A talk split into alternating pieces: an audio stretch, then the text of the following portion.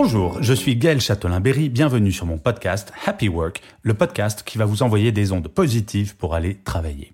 Cette semaine, j'ai décidé de vous parler d'humour et de rire au travail. Et oui, je sais, en ces temps de confinement, il n'y a pas grand-chose qui peut nous faire marrer.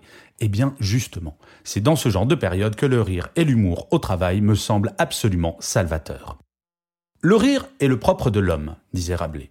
Et pourtant, durant mes années en entreprise, pendant plus de 20 ans, et aujourd'hui plus que jamais avec l'épidémie, je constate que ça ne rigole pas toujours en entreprise. Cela signifie-t-il que le monde de l'entreprise doit être déshumanisé pour exister? Non, bien sûr que non. Le problème est qu'un grand nombre de salariés pensent qu'être un bon professionnel signifie faire la tronche du matin au soir, être sérieux. Et pourtant, je me rappellerai toujours ce que m'a dit l'un de mes premiers patrons chez TF1. Pour être un bon pro, il faut savoir être sérieux sans se prendre au sérieux.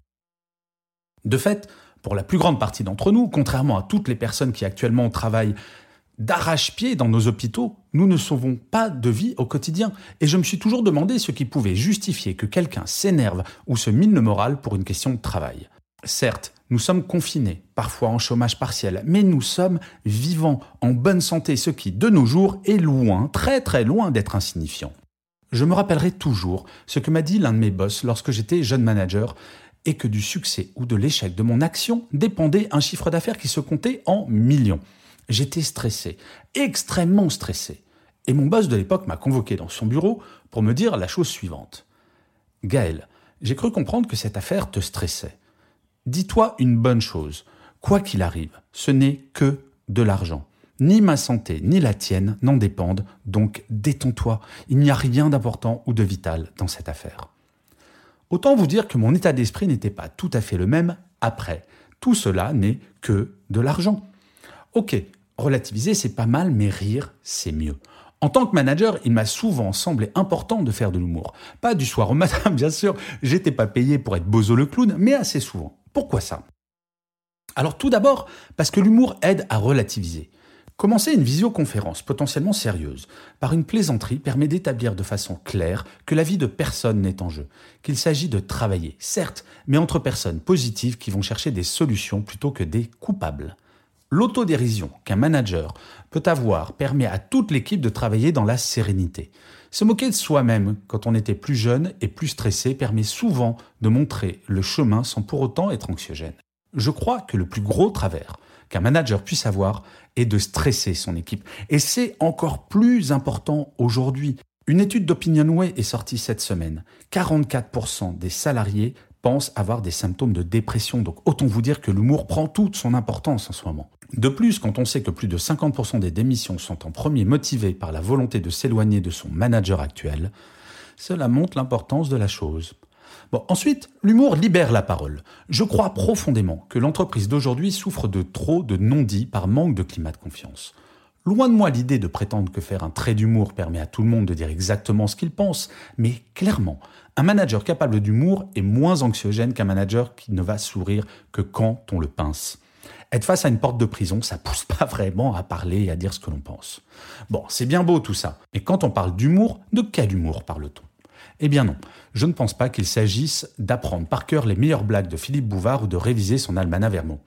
Un manager qui a de l'humour, c'est avant tout un manager qui sait se moquer de lui-même. Sa position hiérarchique, bien entendu, lui interdit de se moquer des membres de son équipe, ou de faire des blagues qui pourraient blesser un membre de son équipe sans qu'il ne puisse le savoir. L'humour n'est pas universel, c'est bien connu, et il faut faire bien attention à cela. Ainsi, le seul humour qui puisse fonctionner à 100% pour un manager, c'est l'humour qu'il aura envers lui-même. En ce moment, un manager confiné devrait se moquer de lui-même en confinement, ses travers, ses erreurs, le fait qu'il ne se rase pas, enfin bref, ou alors qu'il mange des cacahuètes à longueur de journée, histoire de se rendre plus humain, plus sympathique, plus accessible aux yeux de son équipe. Partager une expérience en se moquant de soi-même permet d'aider ses équipes à mieux vivre cette expérience. Il n'existe pas d'humour universel, bien sûr, surtout en entreprise, sauf l'humour tourné envers soi. Je ne vais pas vous mentir, se moquer du chef, c'est toujours marrant. Et quand c'est lui qui tend le bâton pour se faire battre, franchement, c'est encore mieux. Je crois profondément à la vertu de savoir se moquer de soi. En effet, nous sommes toutes et tous beaucoup plus à l'aise en face de quelqu'un qui sait se moquer de lui-même plutôt que face à quelqu'un d'hyper sérieux, qui ne doute de rien, se trouve formidable et ne sait pas reconnaître qu'il n'est pas parfait ou parfaite. L'autodérision est une arme massive de management. Je l'affirme haut et fort. Savoir se moquer de soi, reconnaître ses faiblesses parfois, c'est également augmenter sa crédibilité lorsqu'il s'agit de faire progresser les autres. Bref, savoir manager. Selon moi, il y a deux types de managers. Le premier, c'est celui qui sait tout, impressionnant, limite inaccessible. Ce manager pense détenir son pouvoir par son savoir et son expérience. Ce manager gère purement un business. Et puis il y a le deuxième genre de manager, celui qui doute, et en premier de lui-même. Humain, empathique, ce manager détient son pouvoir de sa relation avec son équipe et de sa capacité à faire progresser celle-ci. Ce manager gère l'humain. Vous vous en doutez, ma préférence va clairement vers le second type de management. J'ai écrit beaucoup de choses sur le côté absolument essentiel du doute dans le management. Si ce doute est lié à une certaine forme et à une certaine dose d'autodérision, l'équipe sera motivée comme jamais. Et en cette période d'épidémie, Croyez-moi, le manager qui vous affirme qu'il sait comment ça va se passer après, soit c'est un gros mythomane, soit c'est un fiefé menteur. Alors j'entends d'ici certains commentaires. Un manager doit-il se transformer en bouffon pour être un bon manager? Bah non, bien sûr. Un manager doit avant tout être humain aux yeux de son équipe. Or, nul être humain est parfait. L'autodérision est un excellent moyen pour faire passer ce message à son équipe et faire comprendre à son équipe qu'elle a le droit de ne pas être parfaite. Elle a le droit à l'erreur. Un exemple, quand dans mon équipe, j'avais quelqu'un de très stressé par les enjeux d'un contrat. Je ne manquais jamais de lui raconter l'anecdote de mon boss qui m'a rassuré en m'expliquant que tout cela n'était que de l'argent, en me moquant de mon propre stress de l'époque. Eh oui, expliquer à quelqu'un que l'expérience qu'il ou elle est en train de vivre, vous l'avez déjà connue, maîtrisée et que désormais c'est à votre tour d'être zen et de rassurer les gens, cela fonctionne.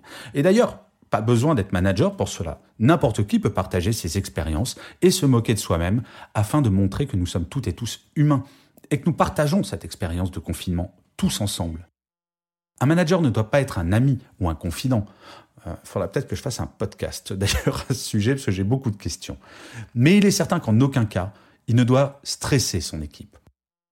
Quoi de mieux que le rire et l'humour pour éviter cela? Et d'ailleurs, à propos d'humour, petite publicité, pendant l'épidémie, mon personnage fétiche, héros de beaucoup de mes livres, Bob, le pire manager du monde, fait deux chansons par semaine pour vous faire rire ou sourire.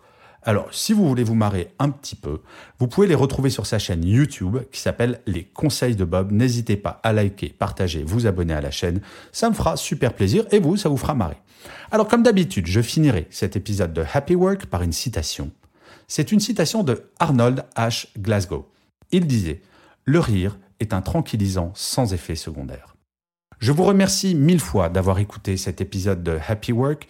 Je vous dis à la semaine prochaine et d'ici là, plus que jamais, prenez soin de vous.